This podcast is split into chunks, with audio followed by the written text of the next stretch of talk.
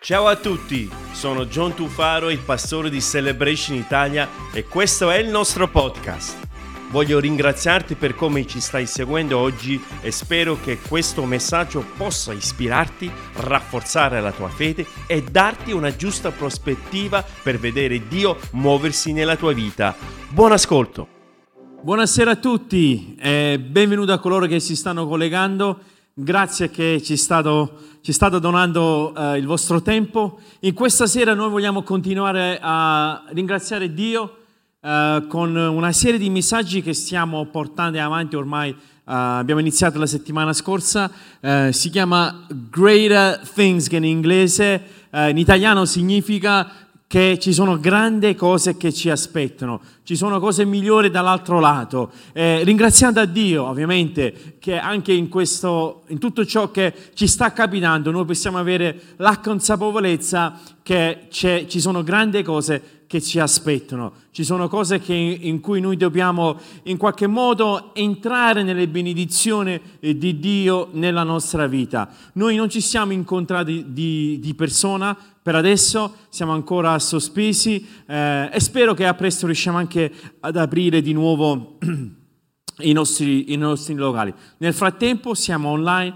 nel frattempo possiamo dedicare questi, questi, pochi minuti ad ascoltare la parola di Dio. Dunque, vogliamo subito entrare eh, e leggere la Bibbia, la parola di Dio, di questo, di questo, racconto. Magari alcuni di noi già conosciamo questo racconto, parla della vita eh, di, di Giuseppe. Giuseppe, questo ragazzo che aveva in qualche modo eritato un dono da parte di, di suo padre Giacobbe che gli aveva regalato questo, questo vestito.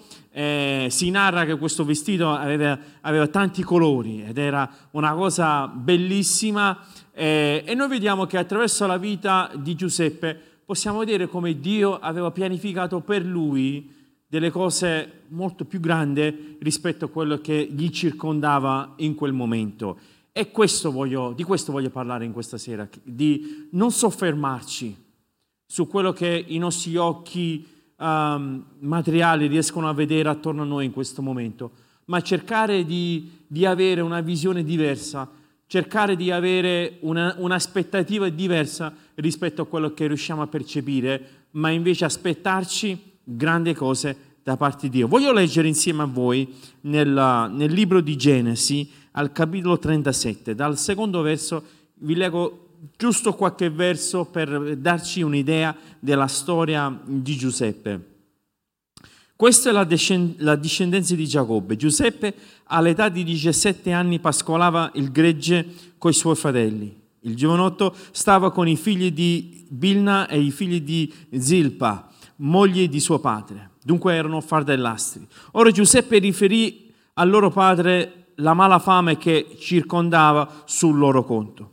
Ora Israele amava Giuseppe più di tutti i suoi figli perché era il figlio della sua vecchiaia e gli fece una, una veste lunga fino ai piedi. Ma i suoi fratelli, vedendo che il loro padre lo amava più di tutti, gli altri fratelli presero ad odiarlo e non gli potevano parlare in modo amichevole.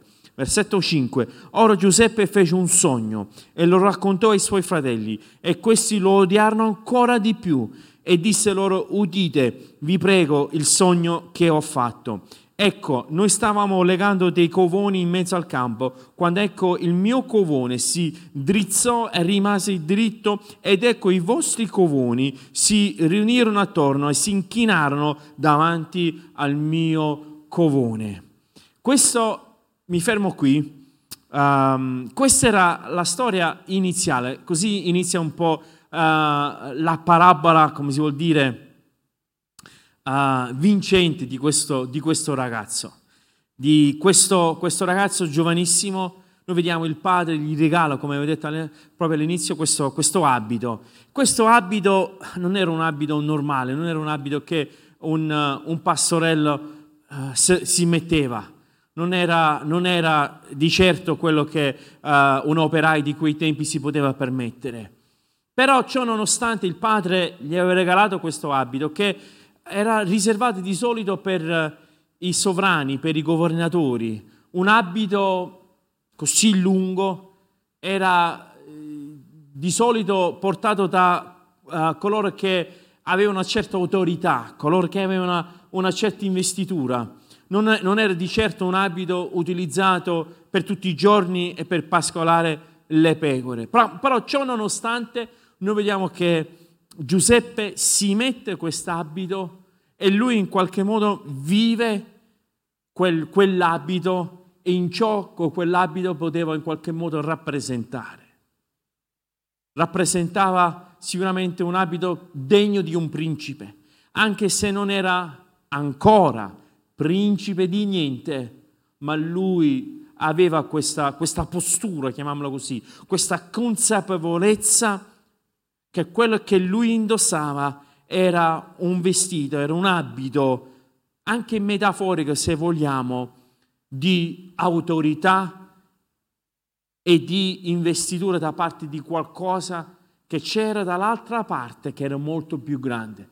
Che in questo momento è vero, sono un pastorello, ma io sono convinto che un giorno porterò questo abito come un principe, così come in merito che io un giorno forse nella volontà di Dio diventerò un principe. Questa era un po' la storia di Giuseppe iniziale. Dunque noi immaginiamo questo ragazzo giovane che camminava in mezzo a questi animali con questa, questa, questo abito, questo abito bellissimo, questo abito che sicuramente non era indicato per quel luogo. Ma noi vediamo che anche un po' noi, no? Che Dio a noi, ognuno di noi ci ha investito della sua autorità della sua grazia, ci ha dato tutte le risorse immaginabili e possibili. Perché oggi noi siamo un work in progress, oggi magari non siamo ancora quello che vorremmo che magari potessimo diventare. Oggi sono rozzo, oggi sono in mezzo agli animali, oggi magari non sono ancora quella persona che un giorno spero di essere. Però ciò nonostante, noi vediamo questa similitudine di questo ragazzo che si è messo quell'abito. Anche noi, ciò nonostante, ci dobbiamo assolutamente mettere l'abito dello Spirito, l'abito di questa parola che ci veste di autorità, che ci veste della sua grazia, che ci veste del suo amore. Portiamo, nonostante una postura e un posizionamento della sua parola nella nostra vita. Cosa significa? In sintesi che anche se io non vedo nulla che possa cambiare attorno a me, io devo comportarmi, vivere la mia vita come se Dio ha già cambiato tutto nella mia vita. Vivere una, una esistenza che appartenga a qualcosa di molto più grande di quello che io vedo davanti ai miei occhi in questo momento. Dio ha preparato per te cose grandi nella tua e nella mia vita, ma lo dobbiamo credere ad ogni costo perché noi siamo un popolo speciale, il Dio ci ha scelto, noi siamo speciali ai suoi occhi e noi leggiamo in 1 Pietro capitolo 2 versetto 9, voi però siete un popolo scelto, un sacerdote del Re, santi e puri, il popolo di Dio. Tutto questo perché possiate annunciare le opere perfette di colui che dalle tenebre vi ha chiamato alla sua luce meravigliosa. Noi siamo un popolo eletto. Noi vediamo Giuseppe, nonostante la sua tenera età, nonostante che lui non aveva nulla di cui essere, uh, di, essere, di governare, lui portava quell'abito come se veramente fosse un principe. E questo credo che è l'atteggiamento che ognuno di noi dobbiamo avere nella nostra vita, che Dio è con noi e noi siamo figli del Re. E noi vediamo che nel racconto che abbiamo letto, versetto 5, noi vediamo Gesù, eh, Giuseppe fece un sogno. Giuseppe fece questo sogno. E poi 19 versi più tardi noi leggiamo durante la storia che um, breve vi spiegherò che i fratelli non gli scendeva affatto il discorso che questo loro mezzo fratello aveva questa preferenza, aveva questo abito. Non, non gli andavano giù i fratelli che in qualche modo questo, questo ragazzo era un predestinato, dunque avevano, l'avevano preso, e avevano studiato un modo per ucciderlo. Ovviamente ha inciso il fatto che Giuseppe sognava.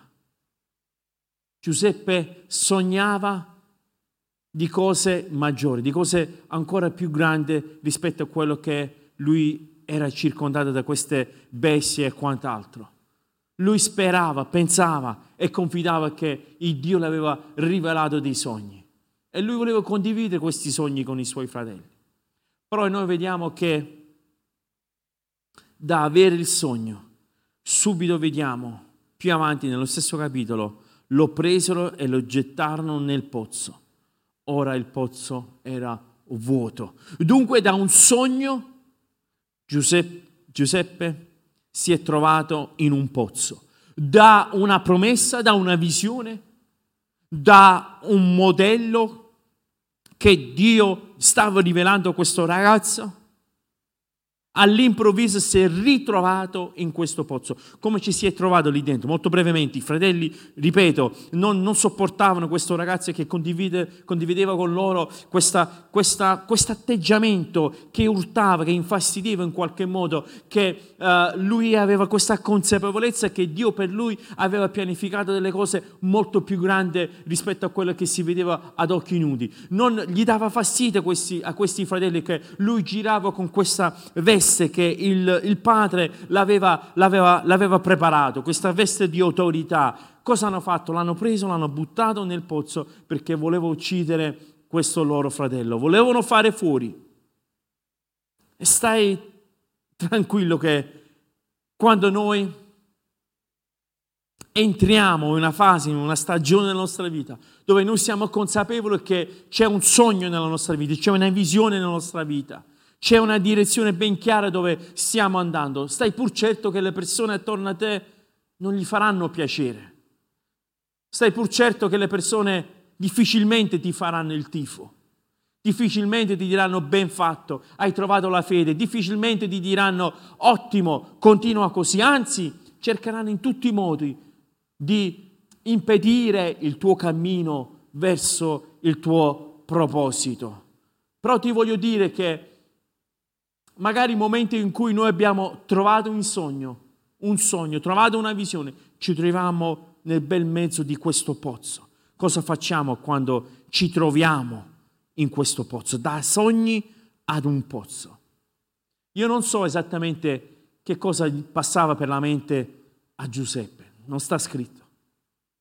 Però io sono certo, ne sono certo, che aveva questa confidenza, aveva, aveva questa certezza che Dio stava con lui anche in quel pozzo oscuro, anche se non vedeva nulla. Io credo che aveva quella consapevolezza che Dio nella sua vita stava preparando qualcosa di molto più grande rispetto a quello che lui poteva mai immaginare. Dunque io ti voglio dare un incoraggiamento in questa sera che se tu, tu ti trovi in una posizione della tua vita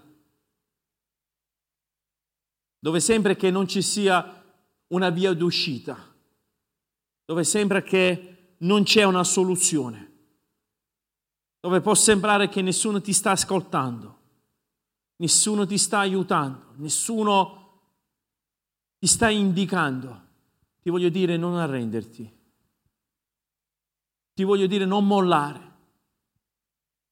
ma hai quella certezza che Dio ti trarrà fuori. Hai, prendi per te la certezza che Dio ha preparato per te delle cose ancora più grandi. Hai la certezza nella tua vita che Dio ti porterà dall'altra riva, attraverso la tempesta, attraverso le onde, attraverso le situazioni più disperate della vita, ti porterà all'altra riva. Sai perché? Perché Cristo ti ha detto insieme andiamo dall'altra riva. Però ti voglio dire questo, amici, che per poter, per poter arrivare in una posizione di benedizione spesso si percorre una strada molto velocemente che A sconosciuto, B dolorosa, C lunga e D solitaria.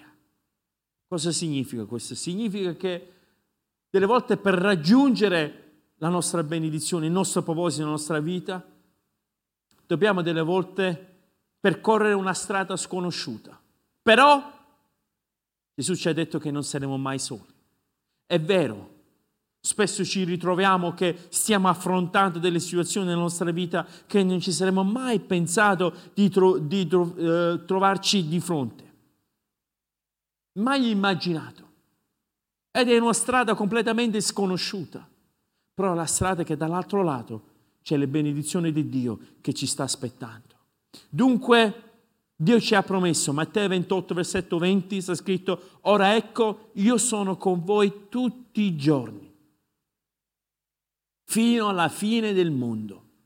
Questa è la promessa di Gesù, io sarò con voi tutti i giorni, non è che un giorno, il lunedì, Dio non è con noi, il martedì forse un po', il mercoledì si inizia a facciare, il giovedì forse sta lì, il venerdì ecco Dio che si fa vedere in una maniera un po' più forte, sabato ancora di più, domenica ecco Dio nella sua completezza.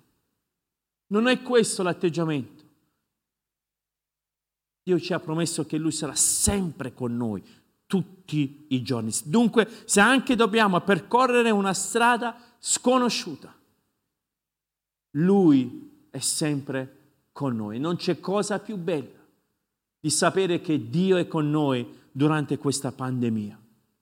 E non c'è cosa più bella sapere che anche se siamo risultati positivi e ci sono tantissime persone purtroppo che magari ci stanno ascoltando che sono risultati positivi e sono preoccupati e magari uh, sono preoccupati per loro, sono preoccupati per uh, i parenti che magari si trovano in casa e quant'altro. Ti posso dire che anche nella positività di questo Covid Dio è con te, Dio è con noi in questo percorso che è completamente sconosciuto a tantissime persone, a tutto il pianeta intero. Noi possiamo dire che Dio è l'Emanuel, Dio è con noi. Dunque, questo percorso che ci porta alla benedizione, così come nel caso di Giuseppe che si trovava in, quella, in, in, que, in quel fossato, si trovava in quel pozzo, noi vediamo che delle volte questa via può essere dolorosa. Può essere dolorosa. Sapete che dolore poteva avvertire non soltanto fisico per il fatto che magari si è, si è trovato in fondo a questo pozzo, ma io credo che il dolore più forte che magari poteva avvertire Giuseppe è il fatto che i propri fratelli avevano cercato di ucciderlo. I propri fratelli l'hanno buttato lì dentro. Sono stati propri fratelli nel loro piano assurdo quello di, di ucciderlo. E la storia narra che i fratelli hanno, hanno, preso questo abito che fu regalato a Giuseppe, hanno preso un, un, animale, hanno versato del sangue, come se per indicare che un, un animale selvaggio l'aveva attaccato, per poi portare la notizia al padre, per dire che è stato ucciso.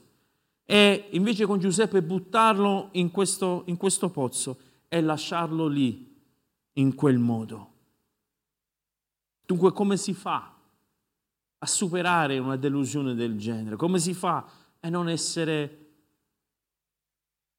amareggiati? Come si fa a non essere arrabbiati? Come si fa a non avere questo, questo, questo sentimento di dolore? Ma, non, ma ciò nonostante, noi vediamo che l'aspettativa, c'è l'aspettativa di un premio maggiore che anche se in questo momento il cammino è doloroso, no, c'è questa aspettativa che c'è un premio ancora maggiore che ci aspetta dall'altra parte. Questo gioisce il nostro cuore, questo è quello che ci dà speranza.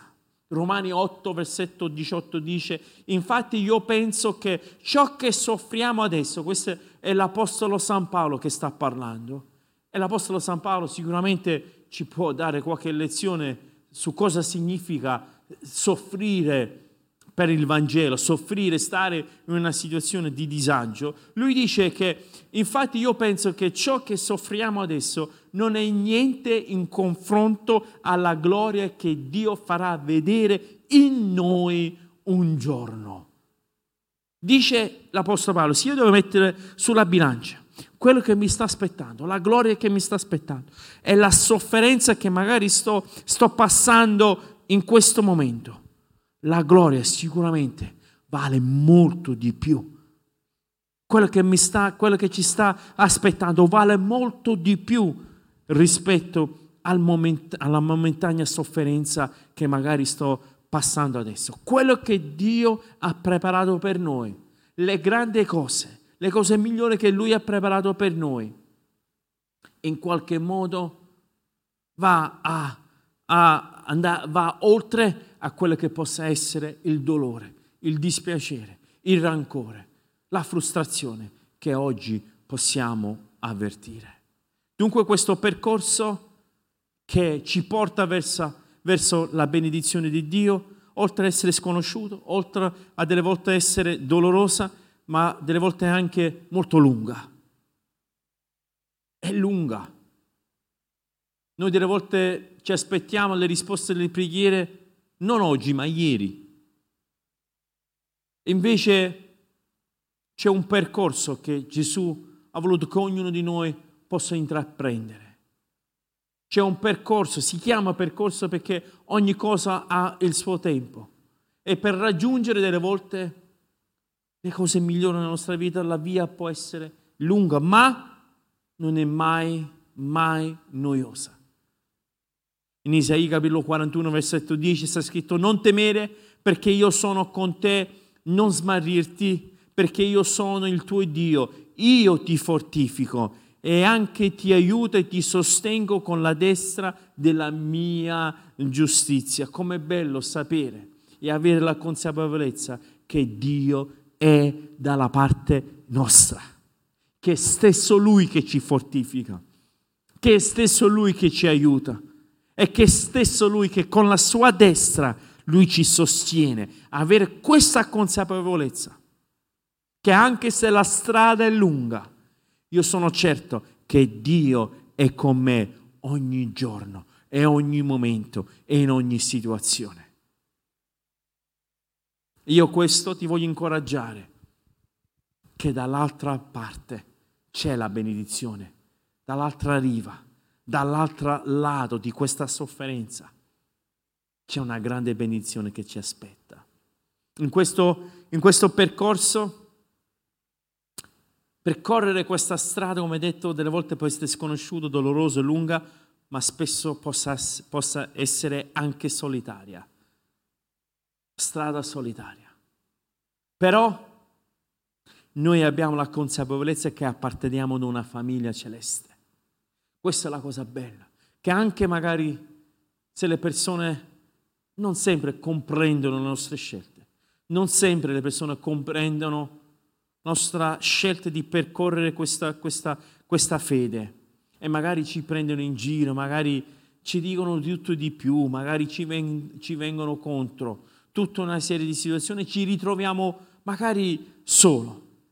Ma ti voglio dire che noi dobbiamo avere una consapevolezza che apparteniamo a una, fam- una famiglia celeste, una famiglia grande, una famiglia che va oltre a quello che i nostri occhi vedono. Salmo 34, versetto 7, bellissimo verso, dice, l'angelo dell'Eterno si accampa attorno a quelli che lo temono e guarda qui, e li libera. L'angelo dell'Eterno si accampa attorno a me e attorno a te. C'è l'angelo dell'Eterno che si è accampato, si è accampato, si è accomodato, sta bene, sta a fianco a me sta insieme a me, non è che mi è venuto a trovare, sta in visita, allora devo cercare di intrattenerlo quanto più tempo è possibile. Dice qui il Salmo che lui si accampa attorno a quelli che lo temono e guarda qui e li libera. Non soltanto si è accampato, ma è lì pronto a liberarci da ogni male, da ogni situazione da ogni malattia, da ogni virus, da ogni delusione, da ogni situazione di disagio anche economica nella nostra vita, Lui è pronto a liberarci e a sollevarci per andare in avanti. Dunque amici, per poter arrivare a una posizione di benedizione spesso dobbiamo percorrere questa strada proprio come Giuseppe. Giuseppe fu buttato in questo pozzo, ma questo pozzo non era altro che l'inizio della scalata verso le cose più grandi nella vita di Giuseppe. Non erano il gregge di suo padre, il suo destino, il suo proposito. Non era il fatto che lui forse doveva diventare il primogenito di tutti i fratelli che stavano lì. Sicuramente Dio aveva un piano molto più grande nella sua vita e lui aveva la costanza, la perseveranza di aspettare a Dio in, in quel fossato, in quel pozzo, in quell'oscurità. Lui aveva la certezza che Dio era con lui e c'era cose molto più grandi nella vita di Giuseppe. Vedete che la vita di Giuseppe era contrassegnata di continui alti e bassi, ma vediamo un, però uno schema costante nella vita di Giuseppe che nonostante tutto ciò che era attorno a lui andava alto e giù, alto e giù, noi vediamo che c'era un, una costante. Voglio mostrare che se vediamo la vita di Giuseppe da, dal versetto 37 fino al versetto 50 del libro di Genesi, noi, noi vediamo che lui prima era pastorello, poi fu buttato nel pozzo, poi nel pozzo è diventato uno schiavo, è stato venduto come schiavo. Come schiavo poi è andato a lavorare come sovrintendente nella casa di Potifar. Dunque già rientra in una posizione di un po' più adagio, già le cose stavano andando un po' meglio. Poi vediamo che da questa posizione di amministratore della casa, una delle case più benestanti di tutto eh, l'Egitto, vediamo che lui ingiustamente e improvvisamente viene buttato in una prigione, lasciato lì a marcire in questa prigione, poi leggiamo la sua vita che dalla prigione lui diventa, con una serie di eventi, il viceré di tutto l'Egitto, il braccio destro del faraone. Dunque noi vediamo questa, questa continua ondeggiare nella vita di Giuseppe. Però c'è questa co- costante. Qual è questa costante? La costante è questa, che è una progressione, che c'era la presenza di Dio nella vita di Giuseppe. Sta scritto in, uh, in tutto il capitolo, versetto del capitolo 37 di Genesi, poi nel capitolo 39 di Genesi, dice che l'Eterno continuamente viene riportato, fu con Giuseppe e qualunque cosa che Giuseppe intraprendeva, Dio lo benediceva. Dunque noi vediamo che l'Eterno fu con Giuseppe, continuamente. Dunque vediamo la perpetua presenza di Dio nella vita di Giuseppe. Io credo che se ognuno di noi cercassimo, siamo lì a focalizzare sulla presenza di Dio, cercare la presenza di Dio nella nostra vita, non i premi, non i regali, non cosa puoi fare tu per me, ma se cerchiamo la presenza di Dio nella nostra vita, noi troviamo anche il proposito di Dio nella nostra vita. Salmo 16, versetto 11, sta scritto, tu mi mostrerai il sentiero della vita. C'è abbondanza di gioia alla tua presenza. Alla tua destra vi sono delizie in eterno. Però vedete, c'è abbondanza di gioia alla tua presenza. Io sono convinto che Giuseppe in quel pozzo era consapevole della presenza di Dio nella sua vita. Io sono certo che quando è stato venduto come schiavo, mentre si incamminava verso l'Egitto, lontano dalla sua terra, lontano dalla sua famiglia, dal suo padre, lontano da tutto ciò che era caro per lui, mentre andava in questo paese sconosciuto, io ero certo, sono certo che lui aveva la consapevolezza della presenza di Dio nella sua vita, che quella stessa presenza le avrebbe, ehm, l'avrebbe rivelato quello che è il proposito di Dio nella sua vita e poi ultimamente quello che è la benedizione di Dio nella sua vita. Quando lui amministrava la casa di Potifar, Sono convinto che la presenza di Dio nella sua, nella sua vita ha continuato a regnare nel, nel, nel suo essere. Così come quando fu buttato nella prigione, non ha mai smesso di confidare e di cercare la presenza di Dio. Non ha mai smesso di essere chiamato figlio di Dio e dalla prigione fino a diventare viceré di tutto l'Egitto. Una costante era la presenza di Dio che era sempre con Giuseppe. Se noi cerchiamo la sua presenza, cerchiamo Lui, dobbiamo essere innamorati di Cristo, di Gesù, non dei suoi benefici, non dei suoi regali, non delle sue benedizioni, ma di Lui. Se noi abbiamo Lui, abbiamo tutto. Se noi abbiamo la Sua presenza, abbiamo tutto ciò di cui la nostra vita ha di bisogno. Se ho Gesù, ho tutto. Ho liberazione, ho benedizione. Ho un proposito. Ho una traiettoria nella mia vita che mi, sta, che mi sta proiettando verso le cose migliori per me. Perché? Perché io sto confidando in Dio nella mia vita. Cerchiamo la sua presenza, perché la sua presenza ci porta al suo proposito, il proposito di, di Dio. Giuseppe, se noi leggiamo attentamente questi versi, non aveva specificamente chiesto per un sogno. Il sogno l'ha seguito ovunque si trovava. Il proposito della sua vita lo seguiva ovunque lui andava e qualunque cosa lui si trovava a fare, c'era la mano di Dio sulla sua vita. Il proposito di Dio ti porta ad essere al centro della benedizione di Dio nella tua vita. Qualunque cosa faceva, Dio lo benediceva grandemente. Qualunque cosa, qualunque posto si trovava, vediamo che Dio c'era lì sulla sua vita questa benedizione. Ed egli prosperava. Egli prosperava ovunque lui si trovava. Dunque, in conclusione, la vita di Giuseppe ci sarebbe troppo, troppo da dire. Però prendendo solo la parte, parte iniziale della sua vita dove lui ha creduto nel sogno, si è ritrovato in un pozzo, ma ciò nonostante ha cercato la presenza di Dio, l'ha portato a vivere e raggiungere quello che è il suo proposito. La vita ci può buttare di tutto, ma sappiamo che nulla e nessuno può fermare il proposito di Dio nella nostra vita. Qualunque cosa ci capita, qualunque cosa ci viene buttato, qualunque cosa ci ritroviamo ad affrontare, sappi che